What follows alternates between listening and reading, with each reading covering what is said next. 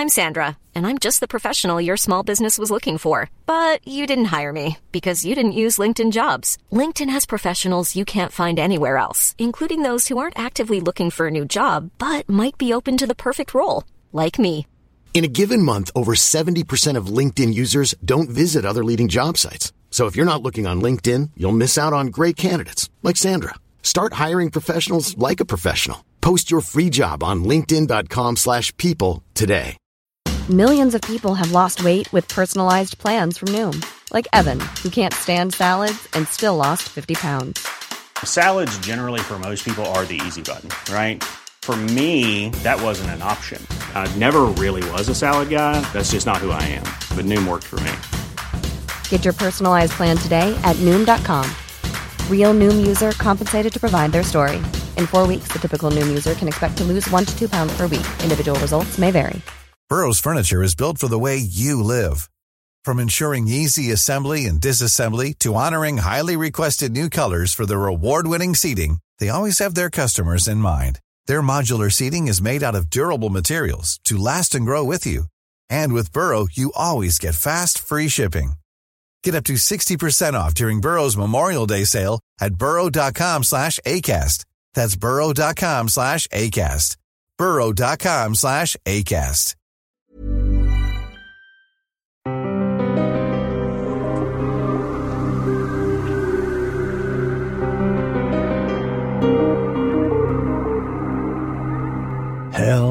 Reverse temperature. That's what Jimmy and Roy were going through in their little spaceship. Tricked into the dangerous trip, ironic fate caused them to freeze at 40 below, though they were almost in the sun. Ring Around the Sun by Isaac Asimov. That's next on the Lost Sci Fi Podcast. Future Science Fiction and Science Fiction Stories were two publications that were published under various names from 1939 to 1943 and again from 1950 to 1960. Most of the issues failed to sell a lot of copies because they didn't offer many great stories. But today's short story is an exception. From Future Fiction Magazine in March 1940, Ring Around the Sun by Isaac Asimov. Jimmy Turner was humming merrily, if a bit raucously, when he entered the reception room. Is old sourpuss in? he asked, accompanying the question with a wink at which the pretty secretary blushed gratefully. He is, and waiting for you. She motioned him towards the door on which was written in fat black letters Frank McCutcheon, General Manager, United Space Mail. Jim entered. Hello, Skipper. What now? Oh, it's you, is it? McCutcheon looked up from his desk, champing a foul smelling stogie. Sit down. McCutcheon stared at him from under bushy gray eyebrows. Old Sourpuss, as he was euphoniously known to all members of United Space Mail, had never been known to laugh within the memory of the oldest inmate, though rumor did have it that when a child he had smiled at the sight of his father falling out of an apple tree. Right now, his expression made the rumor appear exaggerated. Now listen, Turner, he barked. United Space Mail is inaugurating a new service, and you're elected to blaze the trail. Disregarding Jimmy's grimace, he continued. From now on, the Venerian mail is on an all year round basis. What? I've always thought that it was ruinous from a financial standpoint to deliver the Venerian mail except when it was this side of the sun. Sure, admitted McCutcheon, if we follow the ordinary routes. But we might cut straight across the system if we could only get near enough to the sun. That's where you come in. They put out a new ship equipped to approach within 20 million miles of the sun, and which will be able to remain at that distance indefinitely. Jimmy interrupted nervously. Wait a while, uh, Mr. McCutcheon. I don't quite follow. What kind of a ship is this? How do you expect me to know? I'm no fugitive from a laboratory. From what they tell me, it emits some kind of a field that bends the radiation of the sun around the ship. Get it? It's all deflected. No heat reaches you. You can stay there forever and be cooler than in New York. Oh, is that so? Jimmy was skeptical. Has it been tested? Or is that a little detail that has been left for me? It's been tested, of course, but not under actual solar conditions. Then it's out. I've done plenty for United, but this is the limit. I'm not crazy, yet. McCutcheon stiffened. Must I recall the oath you took upon entering the service, Turner? Our flight through space must ne'er be stopped by anything save death, finished Jimmy. I know that as well as you do, and I also notice that it's very easy to quote that from a comfortable armchair. If you're that idealistic, you can do it yourself. It's still out as far as I'm concerned, and if you want, you can kick me out. I can get other jobs just like that. He snapped his fingers airily. McCutcheon's voice dropped to a silky whisper. Now, now, Turner, don't be hasty. You haven't heard all I have to say yet. Roy Sneed is to be your mate. Huh? Sneed? Why, that four flusher wouldn't have the guts to take a job like this in a million years. Tell me some other fairy tale. Well, as a matter of fact, he has already accepted. I thought you might accompany him, but I guess he was right. He insisted you'd back down. I thought at first you wouldn't. McCutcheon waved him away and bent his eyes unconcernedly on the report he had been scrutinizing at the time of Jimmy's entrance. Jimmy wheeled, hesitated, then returned. Wait a while, Mr. McCutcheon. Do you mean to say that Roy is actually going? McCutcheon nodded still apparently absorbed in other matters, and Jimmy exploded. Why, that low down, spindle shank, dish faced mug. So he thinks I'm too yellow to go. Well, I'll show him. I'll take the job, and I'll put up ten dollars to a Venerian nickel that he gets sick at the last minute. Good. McCutcheon rose and shook hands. I thought you'd see reason. Major Wade has all the details. I think you leave in about six weeks, and as I'm leaving for Venus tomorrow, you'll probably meet me there. Jimmy left, still boiling, and McCutcheon buzzed for the secretary. Oh, Miss Wilson, get Roy Sneed on the visor. A few minutes' pause, and then the red signal light shone. The visor was clicked on, and the dark haired, dapper Sneed appeared on the visiplate. Hello, Sneed, McCutcheon growled. You lose that bet. Turner accepted that job. I thought he'd laugh himself sick when I told him you said he wouldn't go. Send over the twenty dollars, please. Wait a while, Mr. McCutcheon. Sneed's face was dark with fury.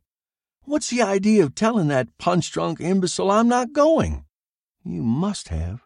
You double crosser. I'll be there all right, but you can put up another twenty, and I'll bet he changes his mind yet. But I'll be there. Roy Sneed was still spluttering when McCutcheon clicked off. The general manager leaned back, threw away his mangled cigar, and lit a fresh one. His face remained sour, but there was a definite note of satisfaction in his tone when he said, Huh, I thought that would get him. It was a tired and sweaty pair that blasted the good ship Helios across Mercury's orbit. In spite of the perfunctory friendship enforced upon them by the weeks alone in space, Jimmy Turner and Roy Sneed were scarcely on speaking terms. Add to this hidden hostility the heat of the bloated sun and the torturing uncertainty of the final outcome of the trip, and you have a miserable pair indeed. Jimmy peered tiredly at the maze of dials confronting him, and brushing a damp lock of hair from his eyes, grunted. What's the thermometer reading now, Roy? 125 degrees Fahrenheit and still climbing, was the growled response. Jimmy cursed fluently. The cooling system is on at maximum. The ship's hull reflects 95% of the solar radiation, and it's still in the 120s. He paused, the gravimeter indicates that we're still some 35 million miles from the sun. 15 million miles to go before the deflection field becomes effective. The temperature will probably scale 150 yet. That's a sweet prospect. Check the desiccators. If the air isn't kept absolutely dry, we're not going to last long. Within Mercury's orbit. Think of it. Sneed's voice was husky. No one has ever been this close to the sun before. And we're going closer yet. There have been many this close, and closer, reminded Jimmy. But they were out of control and landed in the sun. Friedlander, DeBuck, Manton. His voice trailed into a brooding silence. Roy stirred uneasily. How effective is this deflection field anyway, Jimmy? Your cheerful thoughts aren't very soothing, you know. Well, it's been tested under the harshest conditions laboratory technicians could devise. I've watched them. It's been bathed in radiation approximating the sun's at a distance of 20 million. The field worked like a charm. The light was bent about it so that the ship became invisible. The men inside the ship claimed that everything outside became invisible and that no heat reached them. A funny thing, though, the field will work only under certain radiation strengths. Well, I wish it were over one way or the other, Roy glowered. If old Sourpuss is thinking of making this my regular run, well, he'll lose his ace pilot. He'll lose his two ace pilots, Jimmy corrected. The two lapsed into silence, and the Helios blasted on. The temperature climbed 130, 135. 140. Then, three days later, with the mercury quivering at 148, Roy announced that they were approaching the critical belt, the belt where the solar radiation reached sufficient intensity to energize the field. The two waited, minds at feverish concentration, pulses pounding. All it happen suddenly? I don't know. We'll have to wait. From the portholes, only the stars were visible. The sun, three times the size as seen from Earth, poured its blinding rays upon opaque metal. For on this specially designed ship, portholes closed automatically when struck by powerful radiation. And then the stars began disappearing. Slowly at first, the dimmest faded, then the brighter ones. Polaris, Regulus, Arcturus, Sirius. Space was uniformly black. It's working, breathed Jimmy. The words were scarcely out of his mouth when the sunward portholes clicked open. The sun was gone. Ha! I feel cooler already! Jimmy Turner was jubilant. Boy, it worked like a charm. You know, if they could adjust this deflection field to all radiation strengths, we would have perfected invisibility. It would make a convenient war weapon. He lit a cigarette and leaned back luxuriously. But meanwhile, we're flying blind, Roy insisted. Jimmy grinned patronizingly. You needn't worry about that, dish face. I've taken care of everything. We're in an orbit around the sun. In two weeks, we'll be on the opposite side, and then I'll let the rockets blast, and out of this band we go zooming towards Venus. He was very self satisfied indeed. Just leave it to Jimmy Brains Turner. I'll have us through in two months instead of the regulation six. You're with United's ace pilot now. Roy laughed nastily. To listen to you, you'd think you did all the work. All you're doing is run the ship on the course I plotted. You're the mechanic. I'm the brains. Oh, is that so? Any damn pilot school rookie can plot a course. It takes a man to navigate one. Well, that's your opinion. Who's paid more, though, the navigator or the course plotter?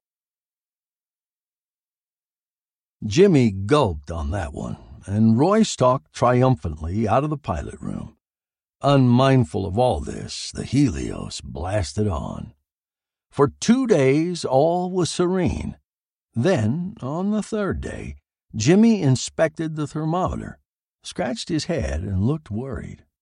Roy entered, watching the proceedings, and raised his eyebrows in surprise. Is anything wrong? He bent over and read the height of the thin red column. Just 100 degrees. That's nothing to look like a sick goat over. From your expression, I thought something had gone wrong with the deflection field, and that it was rising again. He turned away with an ostentatious yawn. Oh, shut up, you senseless ape! Jimmy's foot lifted in a half hearted attempt at a kick. I'd feel a lot better if the temperature were rising. This deflection field is working a lot too good for my liking. Huh? What do you mean? I'll explain, and if you listen carefully, you may understand me. This ship is built like a, a, vacuum bottle. It gains heat only with the greatest of difficulty and loses it likewise. He paused and let his words sink in. At ordinary temperatures, this ship is not supposed to lose more than two degrees a day, if no outside sources of heat are supplied. Perhaps at the temperature at which we were, the loss might amount to five degrees a day. Do you get me?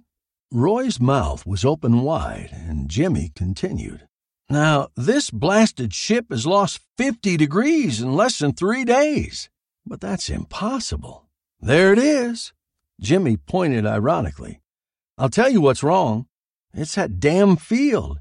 It acts as a repulsive agent towards electromagnetic radiations and somehow is hastening the loss of heat of our ship. Roy sank into thought and did some rapid mental calculations. If what you say is true, he said at length, we'll hit freezing point in five days, and then spend a week in what amounts to winter weather. That's right. Even allowing for the decrease in heat loss as the temperature is lowered, we'll probably end up with a mercury anywhere between 30 and 40 below. Roy gulped unhappily. And at 20 million miles from the sun. That isn't the worst, Jimmy pointed out. This ship, like all others used for travel within the orbit of Mars, has no heating system. With the sun shining like fury and no way to lose heat except by ineffectual radiation, Mars and Venus spaceships have always specialized in cooling systems. We, for instance, have a very efficient refrigeration device. We're in a devil of a fix, then. The same applies to our spacesuits. In spite of the still roasting temperature, the two were beginning to experience a few anticipatory chills. Say, I'm not going to stand this, Roy burst out. I vote we get out of here right now and head for Earth. They can't expect more of us. Go ahead, you're the pilot. Can you plot a course at this distance from the sun and guarantee that we won't fall into the sun? Hell, I hadn't thought of that. The two were at their wits' end. Communication via radio had been impossible ever since they had passed Mercury's orbit. The sun was at sunspot maximum, and static had drowned out all attempts. So they settled down to wait. The next few days were taken up entirely with thermometer watching, with a few minutes taken out here and there when one of the two happened to think of an unused malediction to hurl at the head of Mr. Frank McCutcheon. Eating and sleeping were indulged in, but not enjoyed. And meanwhile, the Helios, entirely unconcerned in the plight of its occupants, blasted on. As Roy had predicted, the temperature passed the red line marked freezing towards the end of their seventh day in the deflection belt. The two were remarkably unhappy when this happened, even though they had expected it. Jimmy had drawn off about a hundred gallons of water from the tank. With this, he had filled almost every vessel on board. It might, he pointed out, save the pipes from bursting when the water freezes. And if they do, as is probable, it is just as well that we supply ourselves with plenty of available water. We have to stay here another week, you know. And on the next day, the eighth, the water froze. There were the buckets overflowing with ice, standing chill and blue cold. The two gazed at them forlornly. Jimmy broke one open. Frozen solid, he said bleakly, and wrapped another sheet about himself. It was hard to think of anything but the increasing cold now. Roy and Jimmy had requisitioned every sheet and blanket on the ship, after having put on three or four shirts and a like number of pairs of pants.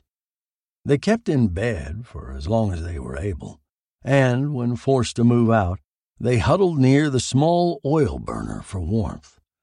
Even this doubtful pleasure was soon denied them, for, as Jimmy remarked, the oil supply is extremely limited, and we will need the burner to thaw out the water and food. Tempers were short and clashes frequent, but the common misery kept them from actually jumping on each other's throats. It was on the tenth day, however, that the two, united by a common hatred, suddenly became friends. Life is full of what ifs, some awesome, like what if AI could fold your laundry? And some, well, less awesome, like what if you have unexpected medical costs? United Healthcare can help get you covered with Health Protector Guard fixed indemnity insurance plans they supplement your primary plan to help you manage out of pocket costs. No deductibles, no enrollment periods, and especially no more what ifs. Visit uh1.com to find the Health Protector Guard plan for you. Burrow is a furniture company known for timeless design and thoughtful construction and free shipping, and that extends to their outdoor collection. Their outdoor furniture is built to withstand the elements, featuring rust proof stainless steel hardware, weather ready teak, and quick dry foam cushions. For Memorial Day, get 15% off your Burrow purchase at burrow.com slash ACAST and up to 25% off outdoor. That's up to 25% off outdoor furniture at burrow.com slash ACAST. The temperature was hovering down near the zero point, making up its mind to descend into the minus regions. Jimmy was huddled in a corner thinking of the times back in New York when he had complained of the August heat and wondered how he could have done so. Roy, meanwhile, had manipulated numb fingers long enough to calculate that they would have to endure the coldness for exactly 6,354 minutes more. He regarded the figures with distaste and read them off to Jimmy. The latter scowled and grunted.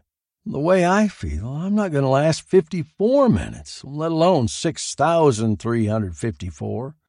Then, impatiently, I wish you could manage to think of some way of getting us out of this. If we weren't so near the sun, suggested Roy, we might start the rear blasts and hurry us up. Yes, and if we landed in the sun, we'd be nice and warm. You're a big help. Well, you're the one that calls himself Brains Turner. You think of something. The way you talk, you'd think all this was my fault. It certainly is, you donkey in human clothing. My better judgment told me all along not to go on this fool trip. When McCutcheon proposed it, I refused point blank. I knew better. Jimmy was very bitter. So what happened? Like the fool you are, you accept and rush in where sensible men fear to tread. And then, of course, I naturally had to tag along. Why, do you know what I should have done? Jimmy's voice ascended the scale. I shouldn't have let you go alone and freeze, and then sit down by a roaring fire all by myself and gloated. That is, if I had known what was going to happen. A hurt and surprised look appeared on Roy's face. Is that so? So that's how it is. Well, all I can say is that you certainly have a genius for twisting facts, if for nothing else. The fact of the matter is that you were unutterably stupid enough to accept, and I, the poor fellow raked in by the force of circumstances. Jimmy's expression was one of the utmost disdain. Evidently, the cold has driven you batty, though I admit it wouldn't take much to knock the little sense you possess out of you. Listen, Roy answered hotly. On October 10th, McCutcheon called me up on the visor and told me you had accepted and laughed at me for a yellow belly for refusing to go. Do you deny that? Yes, I do, and unconditionally. On October 10, Sourpuss told me that you had decided to go and had bet him that. Jimmy's voice faded away very suddenly, and a shocked look spread across his face. Say, Are you sure McCutcheon told you I had agreed to go? A chill, clammy feeling clutched at Roy's heart when he caught Jimmy's drift. A feeling that drowned out the numbness of the cold. Absolutely, he answered. I'll swear to that. That's why I went. But he told me you had accepted, and that's why I went. Jimmy felt very stupid all at once. The two fell into a protracted and ominous silence, which was broken at length by Roy, who spoke in a voice that quivered with emotion. Jimmy, we've been the victims of a contemptible, dirty, low down, double crossing trick. His eyes dilated with fury. We've been cheated, robbed. Words failed him, but he kept on uttering meaningless sounds indicative mainly of devouring rage. Jimmy was cooler, but nonetheless vindictive. You're right, Roy. McCutcheon has done us dirty. He has plumbed the depths of human iniquity. But we'll get even.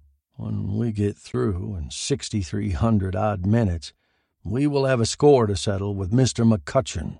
What are we going to do? Roy's eyes were filled with a bloodthirsty joy.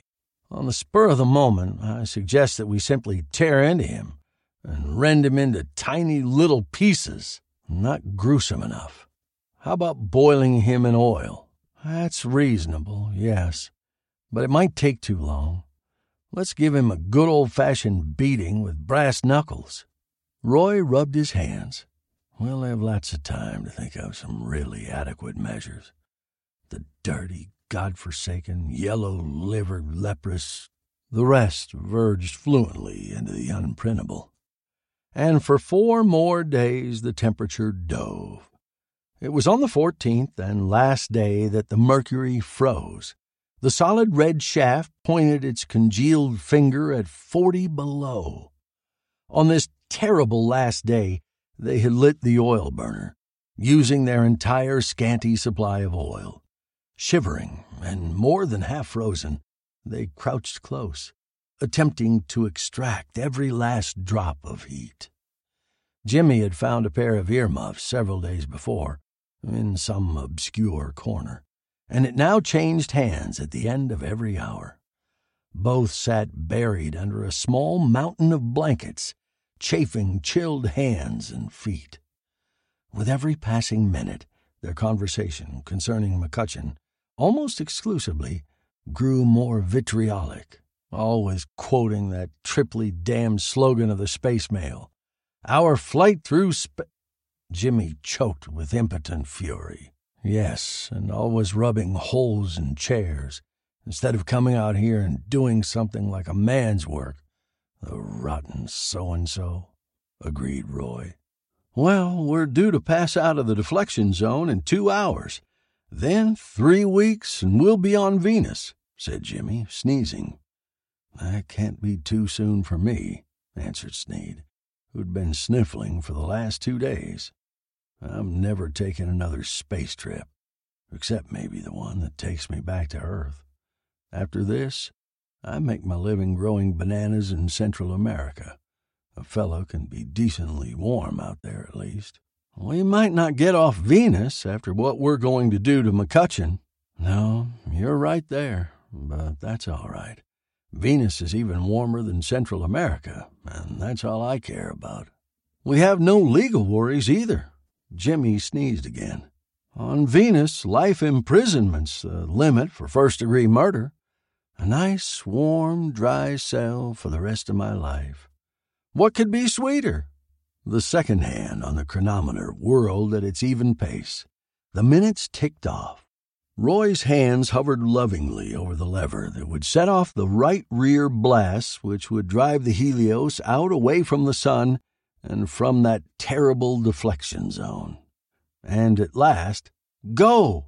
shouted Jimmy eagerly. Let her blast! With a deep, reverberating roar, the rockets fired. The Helios trembled from stem to stern. The pilots felt the acceleration press them back into their seats and were happy. In a matter of minutes, the sun would shine again, and they would be warm. Feel the blessed heat once more. It happened before they were aware of it. There was a momentary flash of light, and then a grinding and a click as the sunward portholes closed. Look, cried Roy, the stars! We're out of it. He cast an ecstatically happy glance at the thermometer. Well, old boy, from now on we go up again. He pulled the blankets about him closer, for the cold still lingered. There were two men in Frank McCutcheon's office at the Venus branch of the United Space Mail McCutcheon himself and the elderly, white haired Zebulon Smith, inventor of the deflection field. Smith was talking. But, Mr. McCutcheon, it is really of great importance that I learn exactly how my deflection field worked. Surely they have transmitted all possible information to you. McCutcheon's face was a study in dourness as he bit the edge off one of his two for five cigarettes and lit it. That, my dear Mr. Smith, he said, is exactly what they did not do. Ever since they have receded far enough from the sun to render communication possible, I have been sending requests for information regarding the practicability of the field. They just refuse to answer.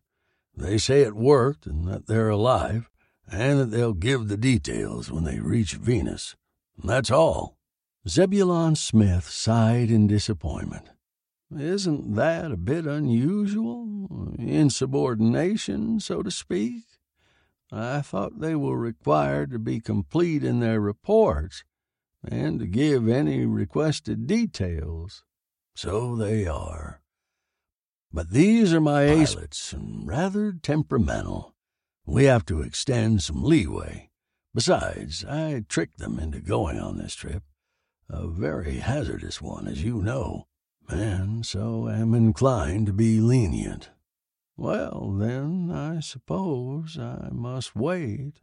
Oh, it won't be for long, McCutcheon assured him. They're due today, and I assure you that as soon as I get in touch with them, I shall send you the full details.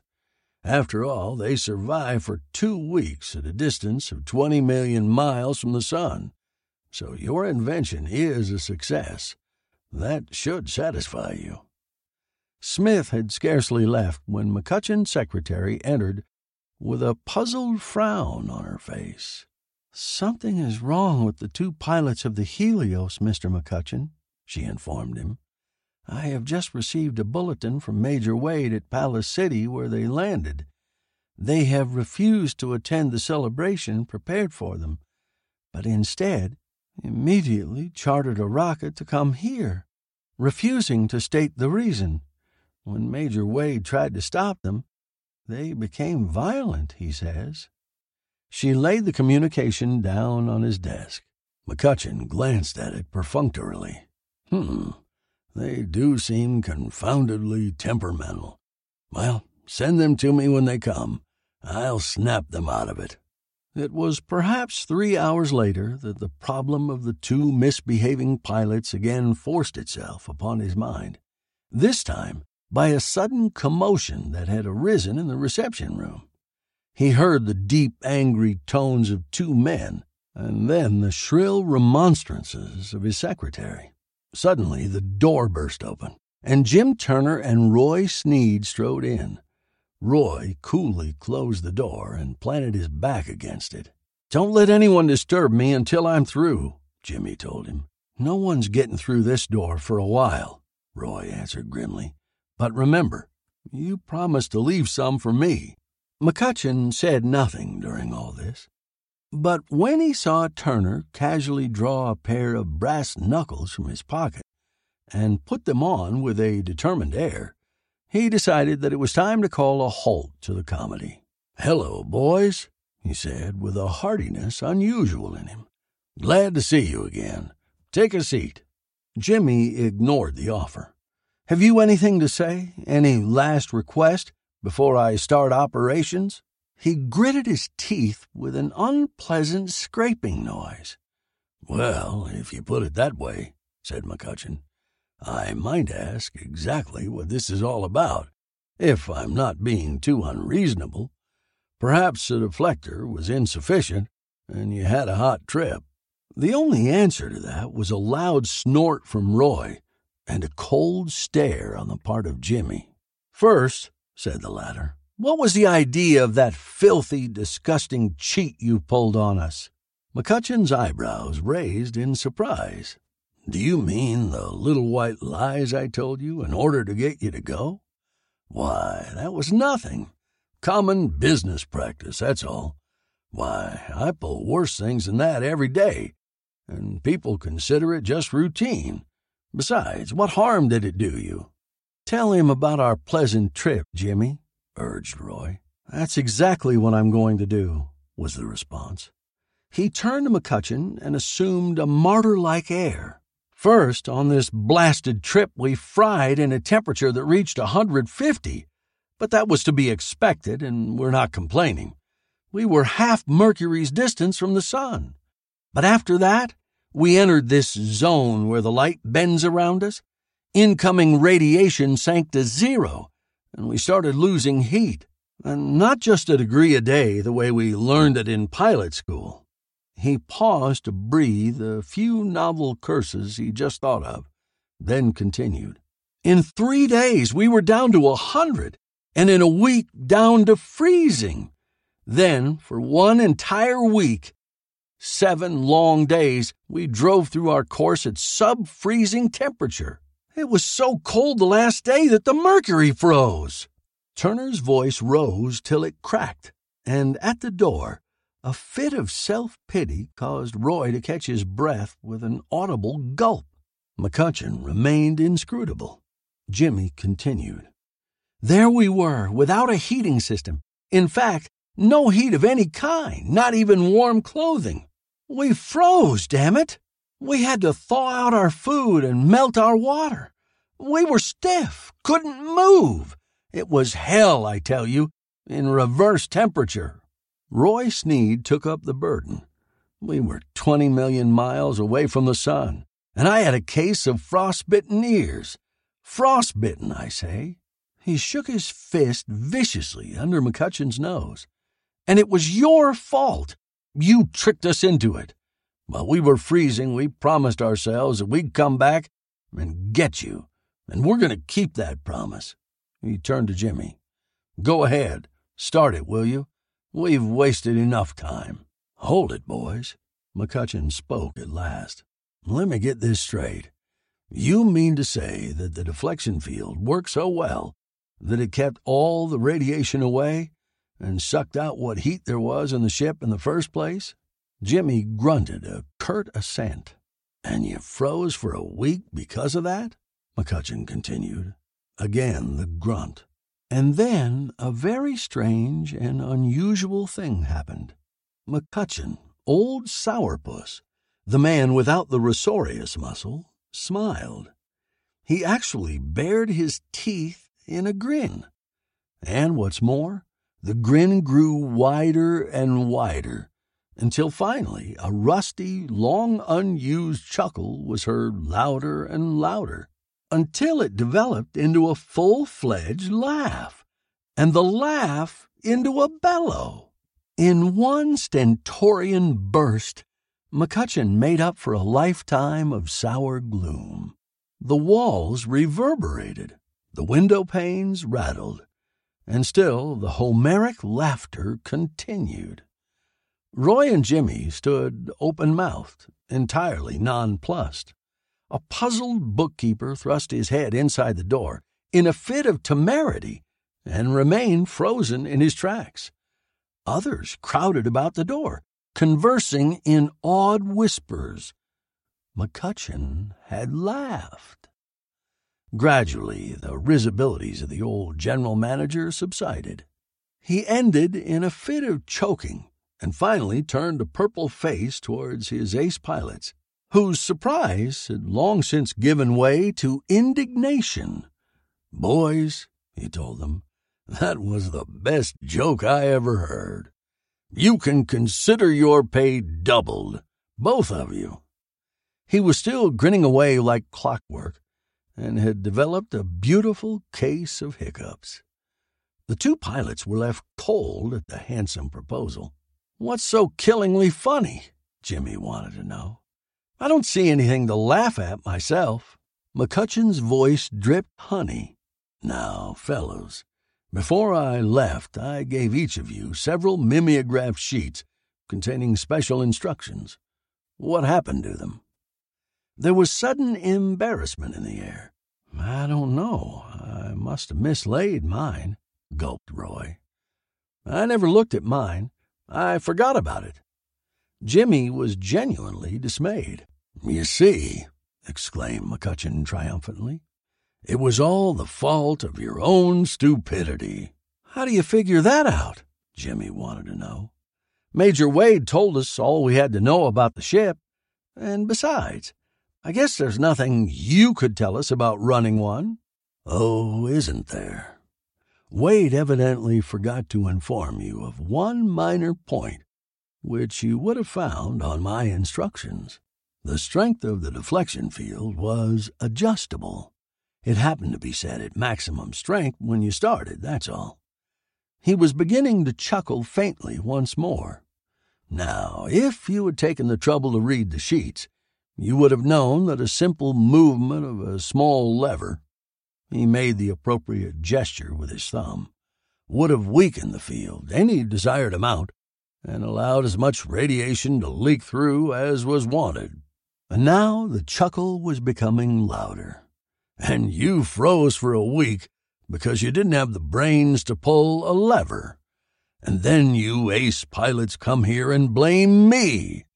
What a laugh! and off he went again, while a pair of very sheepish young men glanced askance at each other. When McCutcheon came around to normal, Jimmy and Roy were gone. Down in an alley adjoining the building, a little ten year old boy watched, with open mouth and intense absorption, two young men who were engaged in the strange and rather startling occupation of kicking each other alternately. They were vicious kicks, too. Next on the Lost Sci Fi podcast, it's distinctly ungood to wake up in the middle of a war. Anybody knows that. Breakfast at Twilight by Philip K. Dick. Hey, folks, I'm Marc Maron from the WTF Podcast, and this episode is brought to you by Kleenex Ultra Soft Tissues your ally to help tackle your allergy symptoms this season. I love the change of seasons, but nobody loves pollen and all those other things floating in the air that make you sneeze during this nice weather. Kleenex Ultra Soft tissues are hypoallergenic and allergist approved. So fight back against watery eyes and runny noses without worrying about irritating your skin. For this allergy season, grab Kleenex and face allergies head on. Even when we're on a budget, we still deserve nice things. Quince is a place to scoop up stunning high-end goods for 50 to 80% less than similar brands. They have buttery soft cashmere sweaters starting at $50, luxurious Italian leather bags, and so much more. Plus, Quince only works with factories that use safe, ethical, and responsible manufacturing. Get the high-end goods you'll love without the high price tag with Quince. Go to quince.com/style for free shipping and 365-day returns.